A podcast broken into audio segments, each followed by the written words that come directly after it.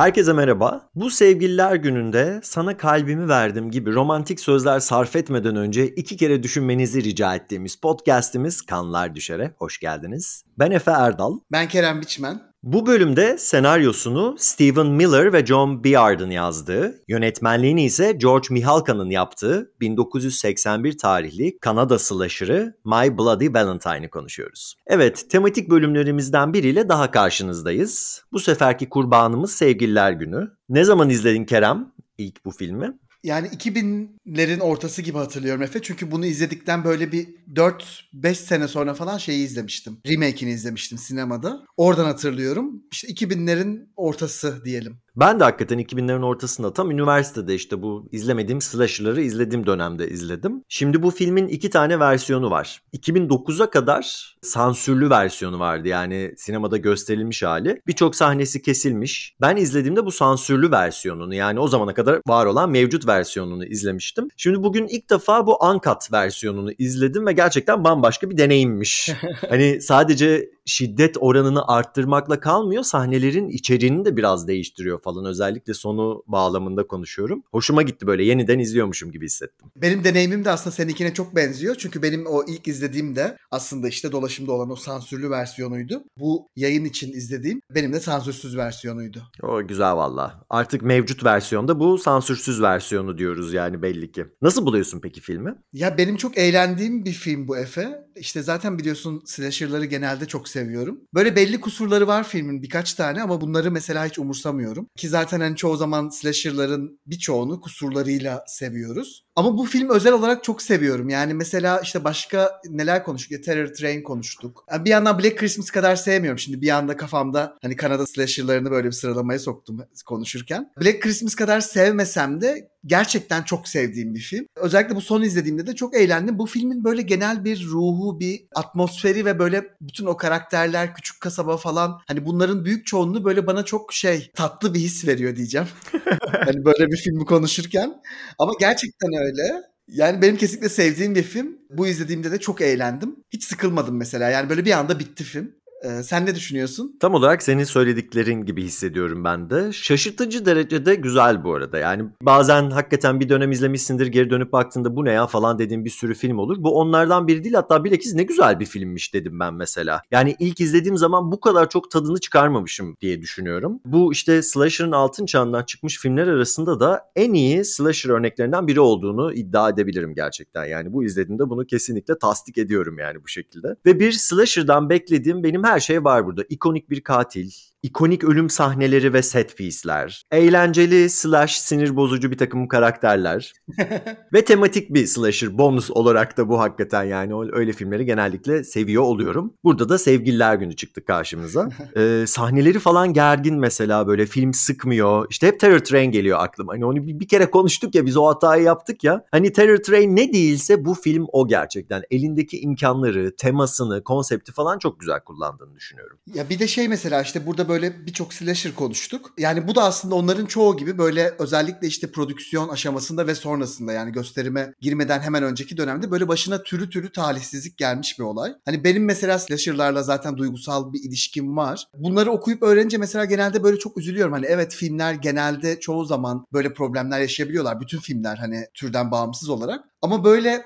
yani özellikle işte çok iyi olabilecek. Yani mesela o ilk izlediğim sansürlü versiyonuyla son versiyonunu kıyaslıyorum bir anda kafamda. Hani bir yandan da aslında filmlerin ne derece böyle haksızlığa uğradığını falan düşünüp sinirleniyorum yani. Günün sonunda çünkü filmin yaratıcısının hani ortaya koymak istediği bir şey var ve bunu aslında ortaya koyamadığı noktada da aslında bu hem izleyici için hem de işte o filmin yaratıcısı için, yönetmeni, yazarları, yapımcıları herkes için bence çok talihsiz bir durum oluyor. Bu da o filmlerden bir tanesi. Bu yüzden hani izlerken böyle kafamın arkasında bu düşüncede hep hep var oluyor. Ama ne yazık ki film yapmak denilen şey yani yeri geldiğinde ülkemizde de ama Hollywood gibi stüdyo sisteminde işleyen bir sektör içinde çoğunlukla compromise, ödün vermekten ibaret oluyor. Yani gerçekten sürekli bir pazarlık hali. Hani şunu kes bunu çıkar. Hatta yani korku filmleri yönetmenleri bazen şey yapıyorlar. Hiç filmde kullanmayacakları kadar vahşi çekip sahneleri onları çıkartıp ya fazladan çekip ya da mevcut sahneleri aşırı çekip gerçekten diğer sahnelerin bir tık daha böyle göze hoş ya da ılımlı böyle sakin gözükmesini falan sağlıyorlar. Ama biraz bizim sektörün şeyi burada yani parayı koyan tarafta bir noktada bir markete hizmet ettiğinin farkında ve onun işte kendince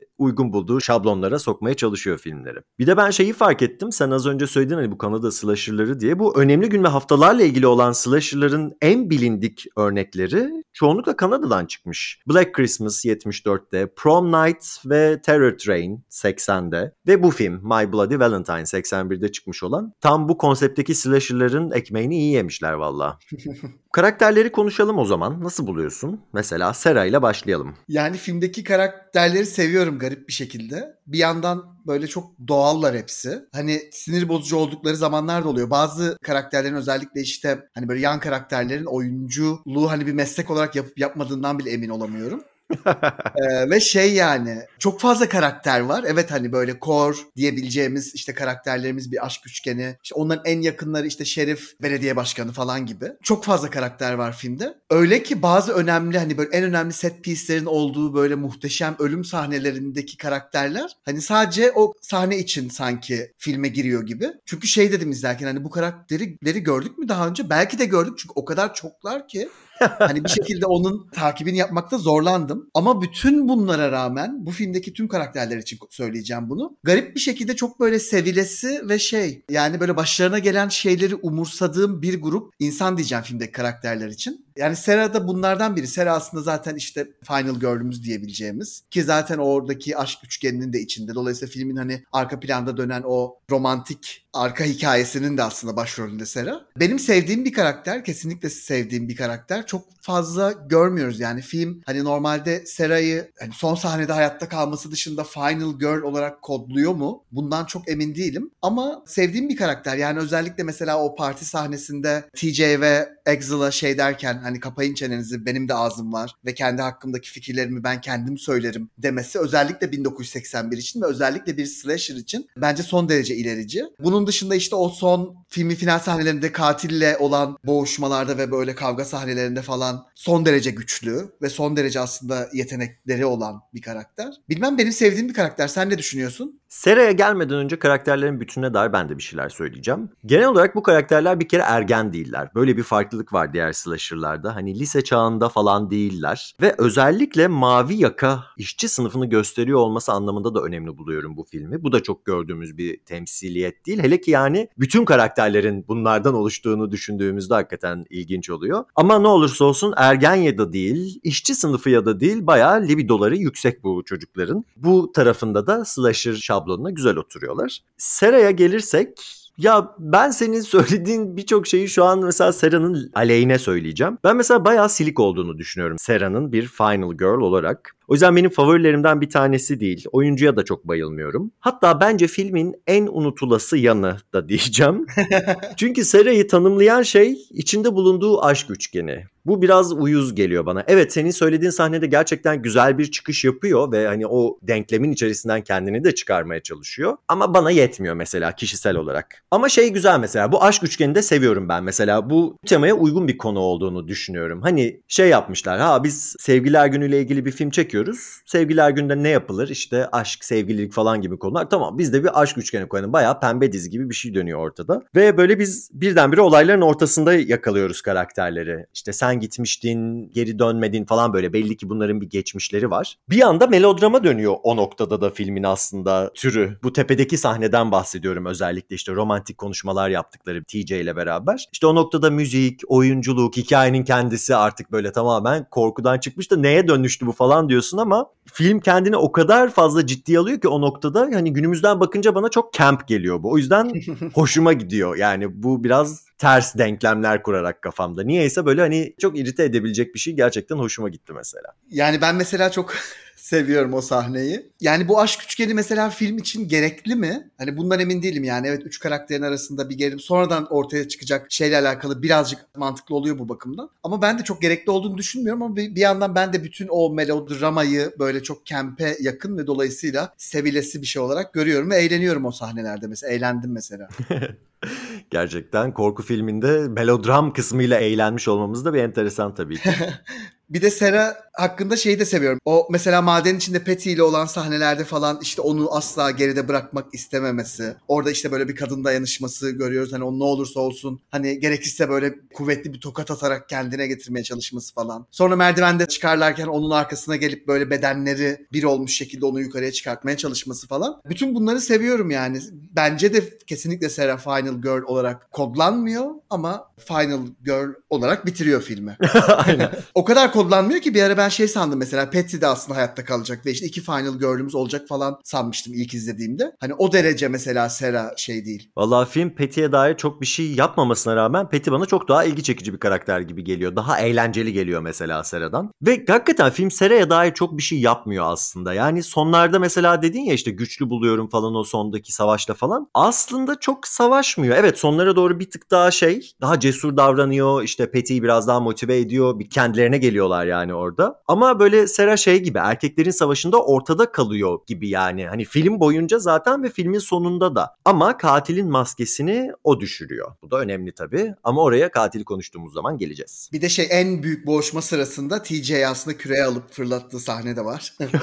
Bence o da o da önemli bir sahneydi ikisinin kurtulmaları için. Kafasına vursaydı kürekle katilin bir tık daha anlamlı olabilirdi ama TJ'ye vurmasından. Peki bu aşk üçgeninin diğer bir köşesinden bahsedelim. TJ. TJ de benim sevdiğim bir karakter ve TJ'nin bayağı yakışıklı olduğunu düşünüyorum. Her slasher'da biliyorsun kendime bir tane böyle en yakışıklıyı hep seçerim. Hani kafamda böyle onu izlerken bu herkes olabilir. Hani illa başroldeki erkek olmasına gerek yok. 30 saniyede görünebilir. Ama TJ bana göre filmin en yakışıklısı bu filmin. Bu arada 10 gün önce hayatını kaybetmiş. Evet Paul Kalman aynen Evet, farkındayım aynen. ben de. Evet ona da bayağı üzüldüm. Benim o da böyle şey yine sevdiğim bir karakter. Mesela işte Exil'la ikisini böyle aynı anda konuşacaksak kesinlikle TJ'yi daha çok seviyorum. Ama böyle neden seviyorum işte bilmiyorum yani. Sen ne düşünüyorsun? Sen belli ki önce beğendiğin için seviyorsun karakteri. Aynen. Çünkü açıklayamadım farkındaysan. Aynen.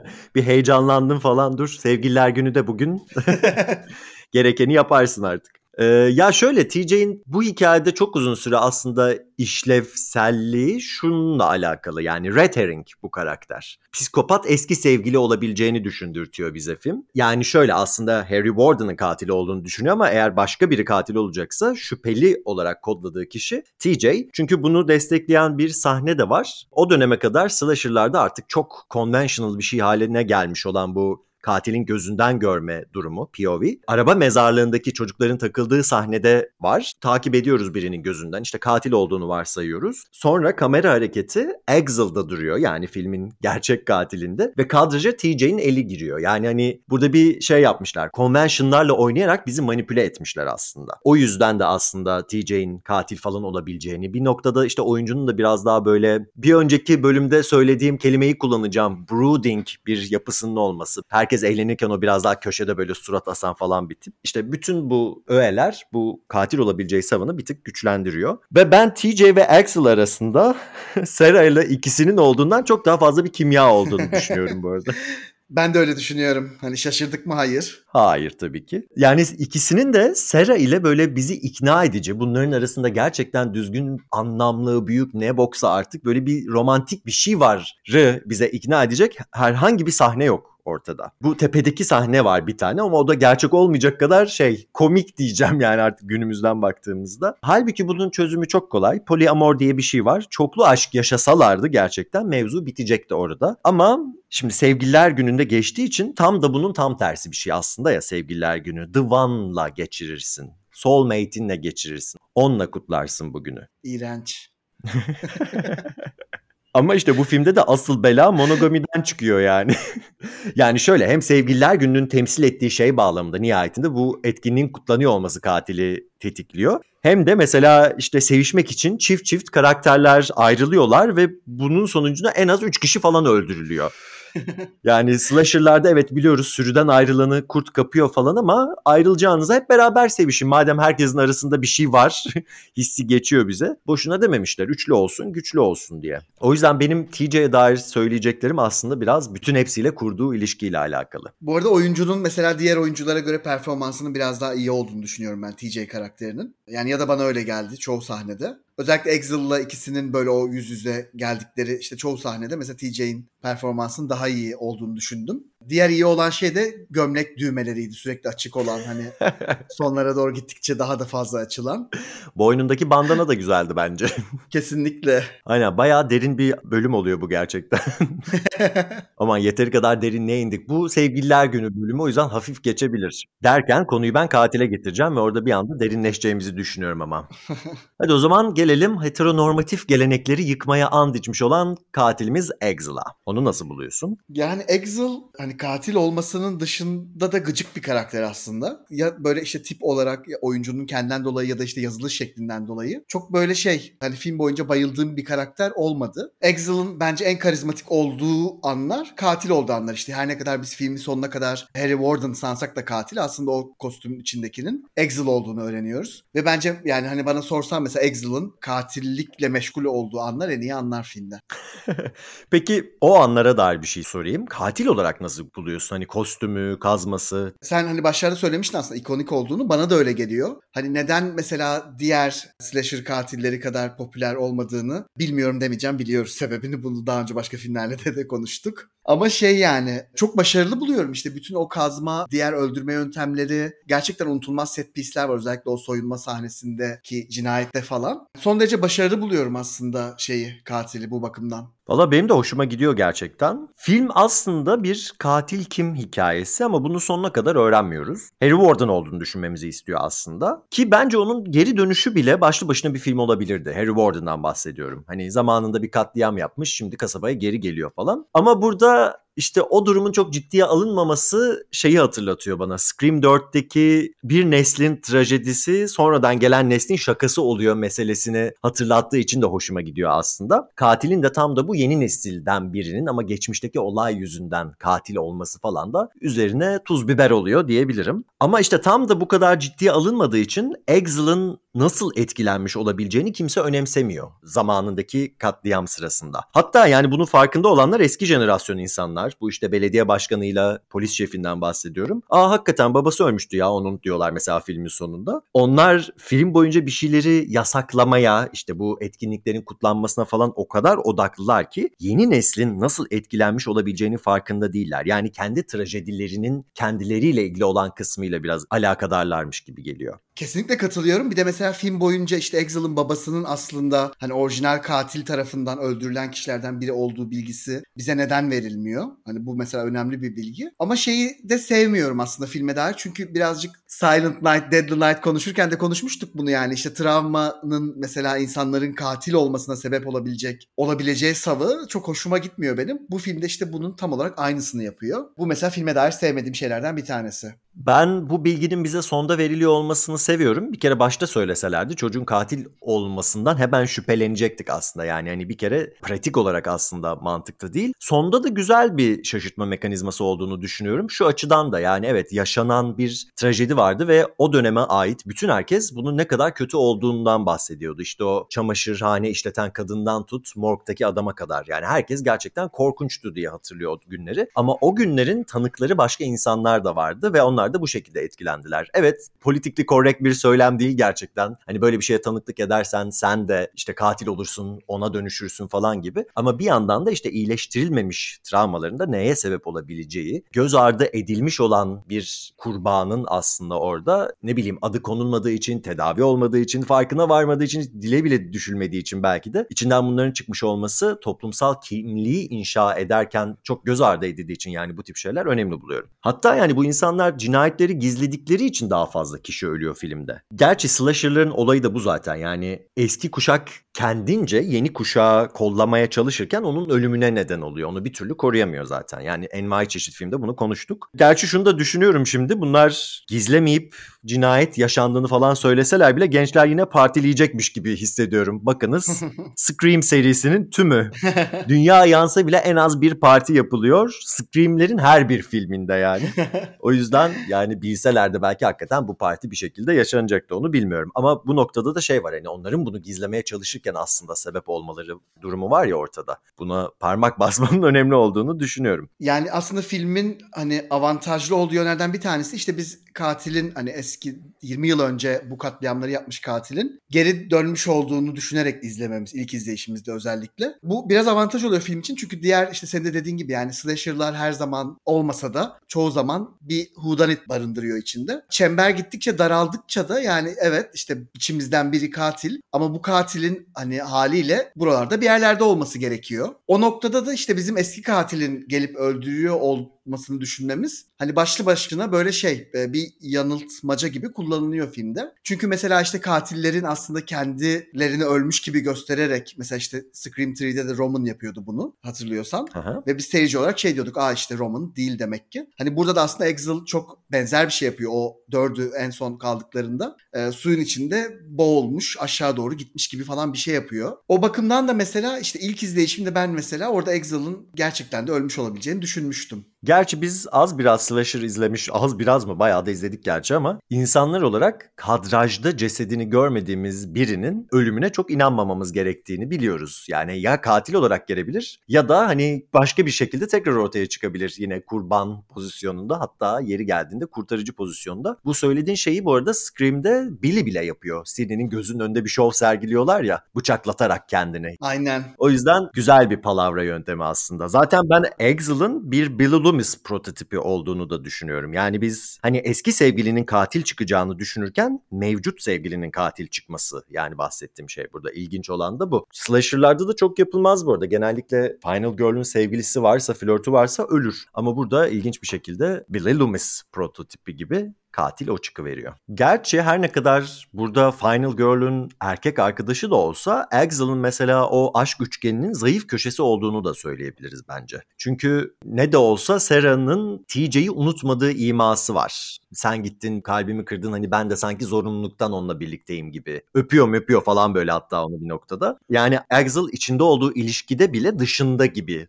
The One TJ'miş de Exil Rebound'muş diyebiliriz. O da madem öyle sizin bu düzeninizi yıkarım diyor. Mesela açılış sahnesini çok ilginç buluyorum ben. Burada mevcut düzen demişken onu araya sokmam gerektiğini hissettim. Yani daha queer, daha kinky bir durum var gibi hissediyorum. Bir kere katil de kurban da madenci kostümü giyiyorlar. Ne alaka? Neden bu yani değil mi? Filmdeki diğer vanilla çiftlerden daha başka bir fantezi yapıyorlar mesela burada. Öyle bambaşka bir şey dönüyor. O su mesela hoşuma gidiyor benim. Ki bence buradaki katilin kostümü tüm slasher'lardan çok daha kinky. BDSM kıyafetlerini falan andırıyor çünkü o hortumuyla mortumuyla falan. Zaten kadının da kostümle kurduğu ilişki yani etkileşim o yönde oluyor. İşte boruyu okşuyor falan. Ama Exil maskesini çıkarttırmıyor. Yani normal koşullarda olsa hani biz bir seks sahnesi izleyeceğimizi bilsek bunun bir korku filmi olduğunu bilmesek yani. Hani bu doğrudan bir fanteziye bağlanacak. Ha kostümle sevişecek yani öyle bir şey yaşanıyor burada diyeceğiz ama bu bir slasher ve bu da katilimiz bizim. O yüzden bizim aslında fantezi olarak gördüğümüz şey Exil için adam öldürmek oluyor.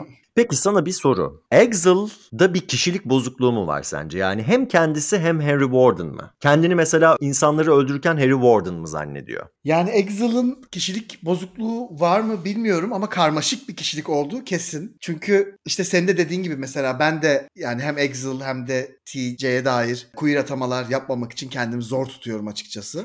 Ve özellikle açılış sahnesinde işte senin de dediğin gibi orada mesela o kurbanın katili tanıdığını biliyoruz. Çünkü birlikte aslında böyle biraz role playing gibi madene inmişler. Ve aslında madencilerin bilmiyorum bu arada bu bilgiyi ama büyük çoğunluğunun erkek hatta tamamının olduğunu düşünürsek orada böyle sanki arka planda bambaşka bir şey varmış gibime geliyor. Ama kişilik bozukluğu mu var? Yani bilmiyorum olabilir. Sen ne düşünüyorsun? Ya bana biraz öyle geliyor. Çünkü mesela Exil'ken söylediği şeyler hani insanları kandırmak için değil de gerçekten hissediyormuş gibi düşünüyorum. Yani Sera'nın başına bir şey gelirse seni öldürürüm diyor TJ'ye. Ya da içeride gidip mesela cesedi bulduğunda gerçekten şaşırmış gibi geliyor bana. Kostümü giyince Harry'e dönüşüyor. İhtimali bana daha enteresan geliyor. Bir tık daha derin bir şeymiş gibi geliyor yani. Şimdi babayı öldüren kişi değil de kostümünü görmüştü ya sadece. Harry Warden Exil için bir insandan ziyade bir imge aslında. Boş bir şey yani. Hani içi doldurulması gereken bir şey. Kostümden ibaret. Bu da tam bana fallusun tanımı gibi geliyor. Yani fallus da kimsede olmayan ama en iktidarlı da var zannedilen içi boş bir imge ya. Bu kostüm de tam olarak öyle. Hani babayı zaten fallik bir eşyayla öldürmüştü. Ayaklı bir fallus gibi de görebiliriz yani o görüntüyü. Exil bu olmak istemiş. Hatta o kadar çok istemiş ki her gün giyebileceği bir iş seçmiş o kostümü. Ve bu arada şey evet kadınlar çalışamıyordu çünkü filmde bir laf geçiyor orada. Kadınların girmesi yasak o madene. Aa, evet. Ve kadınların girmesinin yasak olduğu bir iş bulmuş bir de kendisine. Yani evet Axel en erkek en fallus sahibi sensin ama işler öyle olmuyor nihayetinde. Hani o kadar tırnak içinde iktidara rağmen kostümsüzken öyle olmadığını anlıyoruz. Mutlak gücünü o kostümden alıyor diyebiliriz yani. Ve maskeyi kaybedince de kolunu kesiyor. Yani bu kastrasyona vurgu değildir de nedir? Hani bazen ben mi abartıyorum diye düşünüyorum ama yani gerçekten Freudian okumalara çok açık buluyorum. Hem o flashback sahnelerini hem kostümle kurduğu ilişkiyi hem de kostüm elinden gittikten sonra yaptığı şeyi. Yani o iktidarı fallusu sembolize eden şey bir kere yüzünden düştüğü zaman maske kendi kolunu keserek oradan kurtarılabiliyor. Fallusu elinde tutmuyormuş yani bunu fark ediyor. Yine bağladık buralara. o zaman bu katilin cinayetlerini falan konuşalım. Tamam. Kastrasyon meselesi bu kadardı.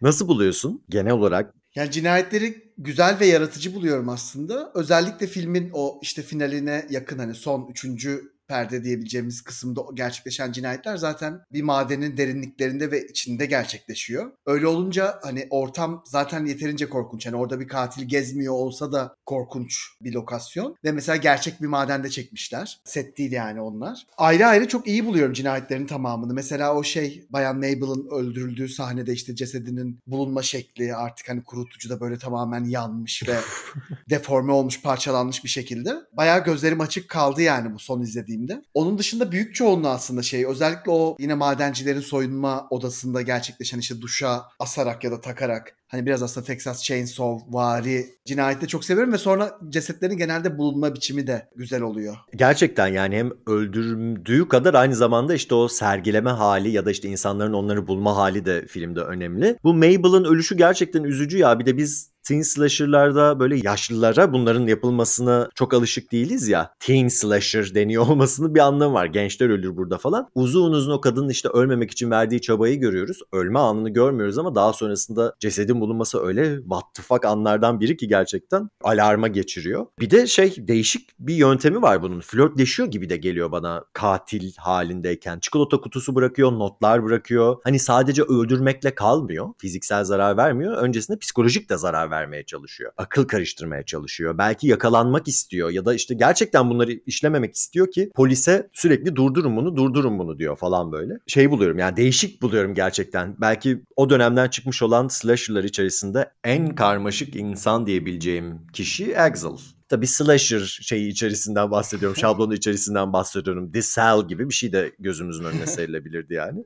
Yani şiirler falan yazıyor hani şeylere. İşte mesela Mabel'a falan böyle küçük tatlı işte dört şeyden oluşan dizeden bildiğin şiir yazıyor yani. Sadece son yazdığı not da bir şiir yok işte polise yazdı hani partiyi durdurun diye. Ondan önceki gördüğümüz her şey hem belediye başkanına yazdı hem Mabel'a yazdı falan bildiğin şiir. Aynen uyaklı olmasına falan dikkat ediyor yani. Aynen. Öldürmeye harcadığı vakit kadar diğerine de vakit harcamış işte enteresan. Bu Dave karakterini sosislerle beraber haşlaması da çok fucked up. Halloween 2'de vardı bir de çok enteresan Evet. yani aynı yıl çıkmış olan iki slasher filmde çok benzer öldürme yöntemleri kullanılmış. Hollis karakterinin beynine çiviler sapladığı sahnede yani çok uzun bir türlü ölmüyor falan filan. Yani biliyoruz onun gidici olduğunu ama gerçekten rahatsız edici. Ama en ikonik yani bu filmi izledikten sonra aklımda kalmış en önemli sahne Sylvia'nın o işte soyunma odasında gerçekleşen ölümü. Tamamen ikonik yani orası. Tüm set piece harika. İşte önce sessizlik var yalnız olduğunu görüyoruz. Duş açılıyor. Sonra kostümler düşmeye başlıyor. Onun arasından kaçmaya çalışıyor. Muhteşem yani. O sahneyi açıp açıp tekrar izleyebilirim. Ve en sonunda da hakikaten bence de bir Texas Chainsaw Massacre göndermesi olan duş başına saplama hikayesi kadını taşıyıp falan. Çok rahatsız edici ama çok güzel bir sahne. Ve benim bu filmde dikkat ettiğim bu sefer izlediğimde şeylerden bir tanesi de diğer karakterlerin bu insanların ölümlerine verdikleri tepkiler oldu. O kadar gerçekçiler ki yani bu üsttekilerden bahsediyorum işte o biri işte sevgilisini buluyor o duşta diğeri buzdolabında diğer çocuğu buluyor falan. Patty'nin mesela sevgilisi Hollis'in ölümüne verdiği tepki yani mesela ben Patty'yi ki hani Final Girl'un yakın arkadaşı olarak çok sevmek istemekle beraber yeteri kadar geliştirilmemiş bir karakter olduğunu düşünüyorum. Gerçi bir yandan Final Girl'un kendisinin de çok geliştirilmemiş bir karakter olduğunu düşündüğüm için e, ne diyeyim o konuda bir güçlü tarafı yok filmi yani belki kadın karakterleri oluşturmasında. Ama o anları çok gerçekçi Patty'nin. Hele ki bir de Terror Train gibi bir filmle karşılaştırıldığında milletin sevgilisi ölüyordu. Aa hmm, canım falan yapıyorlardı. Hatta bu filmde gerçekçi tepki vermeyen kişiler yaşlılar. Önceki jenerasyon. Mabel'ın cesedini bulmuşlar. Kadın muşmulaya dönmüş kurutucuda. Vali şey diyor ne kadar kötü kokuyor ya falan diyor böyle. Tabii şu da önemli yani bir önceki kuşak bunu yaşamış. O deneyimden geçmiş artık eskisi kadar etkilenmiyor. Yeni kuşak ancak kendisi yaşayınca anlayabiliyor. Yani sözle nasihatle olacak bir şey değil. İnsan deneyimle büyüdüğü için bu çocukların başına gelen de ne yazık ki böyle sert bir şey.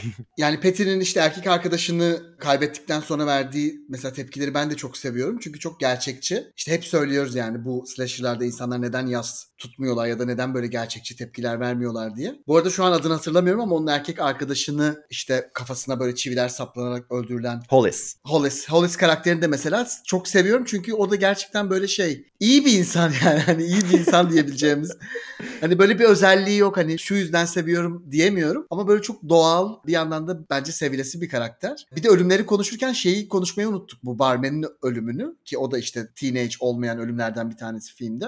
O da aslında şey filmin Doomsayer'ı biraz Crazy Ralph gibi. Kesinlikle. Friday the 13th'teki. O ölüm sahnesini de çok seviyorum çünkü zaten biz biliyoruz yani. Ben ilk izlediğimde de o kapının arkasından en sonunda onun çıkacağını biliyordum. Hani bu şakanın işte kaka olduğu anlar, tropu diyebileceğimiz olay gerçekleşiyor. Ee, o sahneyi de çok seviyorum ben mesela. Yani oldukça uzatıyor çünkü 4-5 kez falan böyle yapıyor aynı şeyi. Deniyor, deniyor, deniyor. Artık sonrasında hani seyirciyi bir noktada öyle birazcık sıkıyor ki hani ölünce oh be diyor. Herkes gibi oluyor. Yani zaten gıcık bir karakterdi. Gerçekten ya. Bir de şey çok enteresan değil mi? Bu Doomsayer karakterler yani felaket tellalı olanlar. Böyle bir dolapla alıp veremedikleri bir şeyler var. Crazy Ralph Aynen. İlk filmde dolaptan çıkıyordu. ikinci filmde cesedi dolaptan düşüyordu. Burada işte bu adam dolabın içine bir şaka koymaya çalışıyor. Ama gel gör ki sonunu getiriyor bu şaka durumu. Anlayamadım yani tuhaf bir şey gerçekten.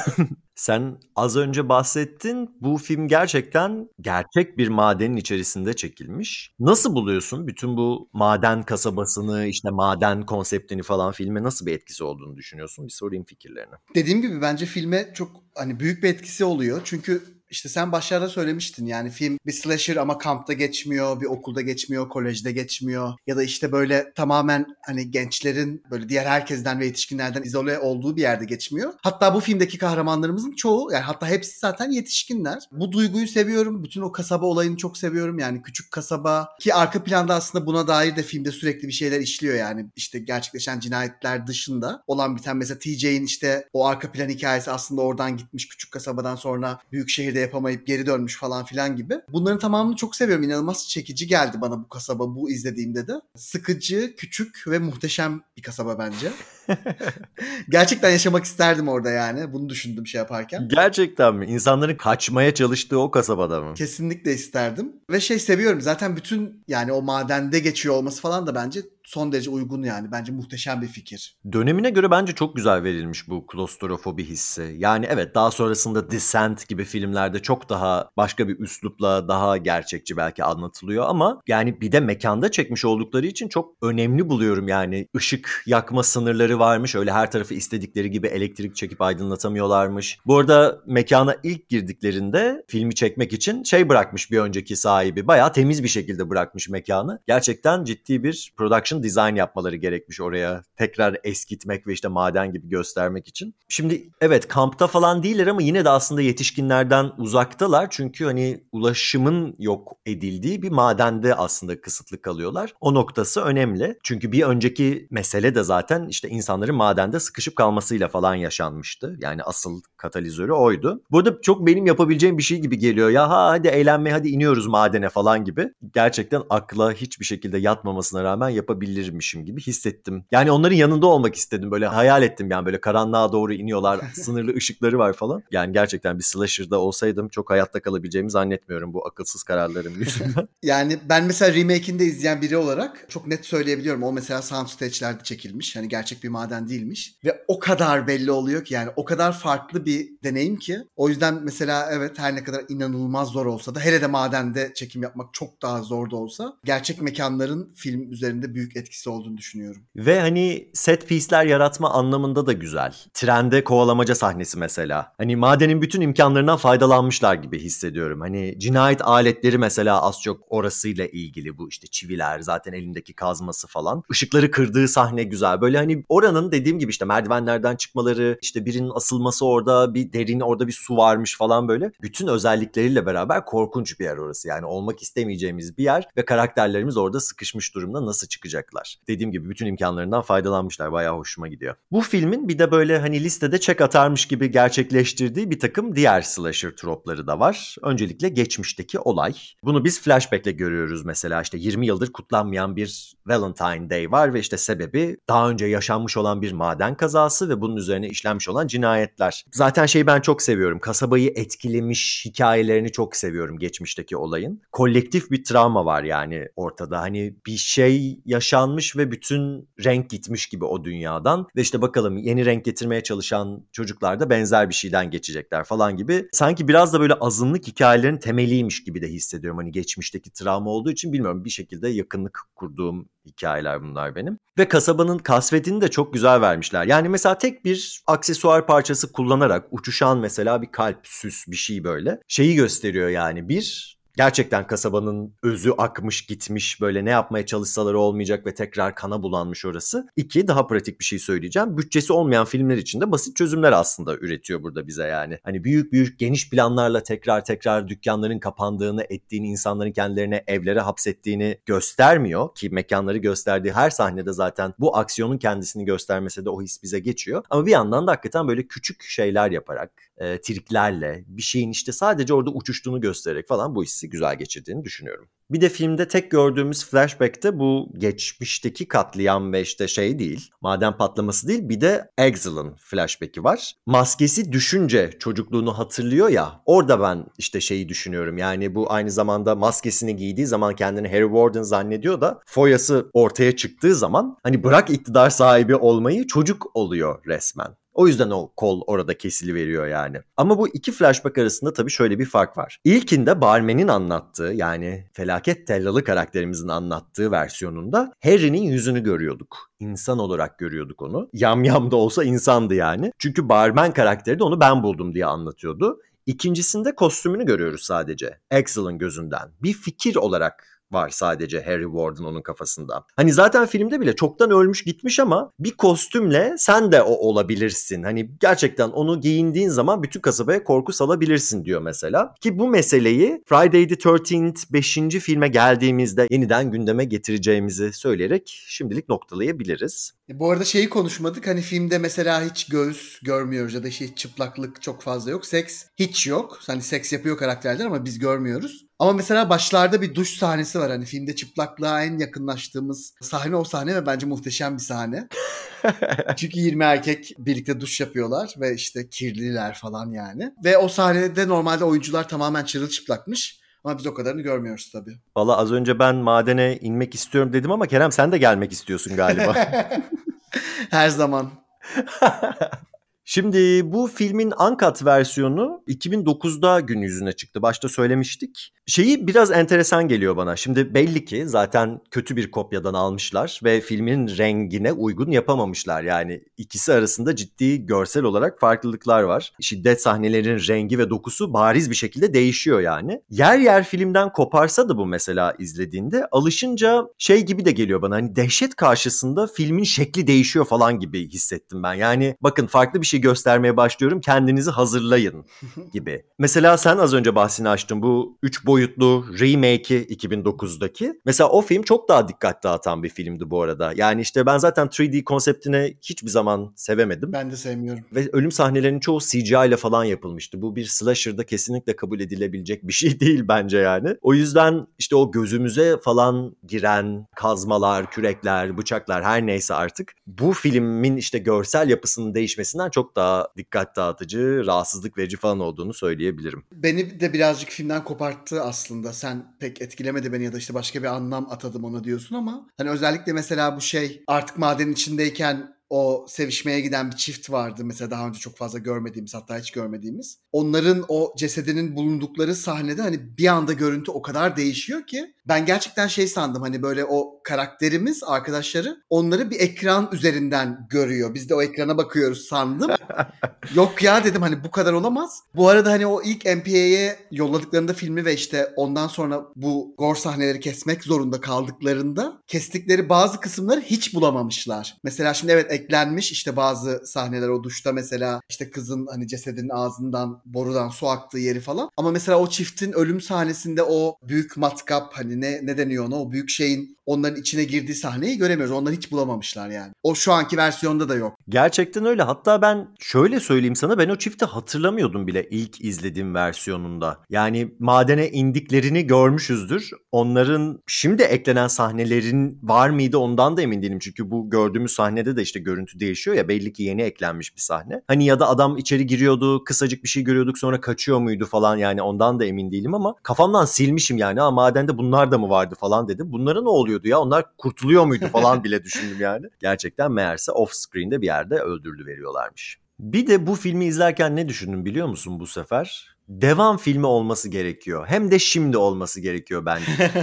Çünkü çok meşhur ya şimdi böyle Halloween yapıyor, Texas Chainsaw Massacre'ın şimdi Netflix'e çıkacak olan filmi yapıyor. Böyle aradaki devam filmleri atıyorlar ve Scream 5'te de bahsedilmiş olan Legacy sequel yapıyorlar falan böyle kendilerince. Bunda ona bile gerek yok çünkü arada devam filmi yok. Bu tek atımlık slasher'lar ki bu halini de çok seviyorum. Bir yandan da aslında devam filmi olsun derken doğru bir şey mi istiyorum emin değilim ama şey konsepti bana böyle çok güzel geldi böyle hani 40 sene sonra işte tekrar Axel ortaya çıkmış. Kasaba ne halde? Yeni karakterler, eski karakterler falan. Bence eğlenceli olurdu. Yani zaten devam filmi yapılması için çekilmiş film resmen hani finali itibariyle. Olmaması garip yani yönetmen 2005 yılında falan aslında Paramount'a gitmiş hani stüdyoya. Çok da böyle iyi bir taslakla ama şey kabul etmemişler. Evet 2009'da da o çirkin remake'ini yaparak anlamsızca bir adım atmışlar yani. Bu arada remake'in yönetmeni Scream'lerin tamamının kurgusunu yapan kişi. Gerçekten mi? O süper. Evet, aynen. Şimdi filmi o kadar beğenmedim ki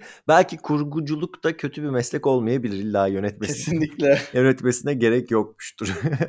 baya kötü bir filmdi çünkü onu hiç önermiyorum bile. Bir kere izledim ki sinemada izledim merak da etmiştim baya. Ama işte bu hem remake çılgınlığı hem de böyle o dönemki 3D çılgınlığı iki çılgınlık çok fazla. Bir tanesinde kalsaymış daha iyi olurmuş gerçekten. Ama her halükarda böyle sıçan bir film var ortamızda yani güzel değil. Aynen. O remake furyasının da zaten sonunu getiren birkaç filmden bir tanesiydi yani. Ondan sonra herhalde bir Sorority Row çıktı ve onunla birlikte bitti zaten tamamen o furya. Oh çok şükür. Valla ben şimdiki Legacy sequel furyasını gerçekten çok çok çok daha seviyorum. Yavaş yavaş da artık bir Scream 5 konuşmamızın vaktinin geldiğini hissediyorum. Kesinlikle. Legacy sequel'lar bilmem neler falan. Bakalım yakında onu da alırız o zaman programımıza. Evet bizim bu filme dair söyleyeceklerimiz bu kadar. Umarım sevgililer gününüze layık olarak kan, revan, çeşitli cesetlerin olduğu bir bölüm olmuştur. Dinlediğiniz için teşekkür ederiz. Bir sonraki bölümde görüşmek üzere.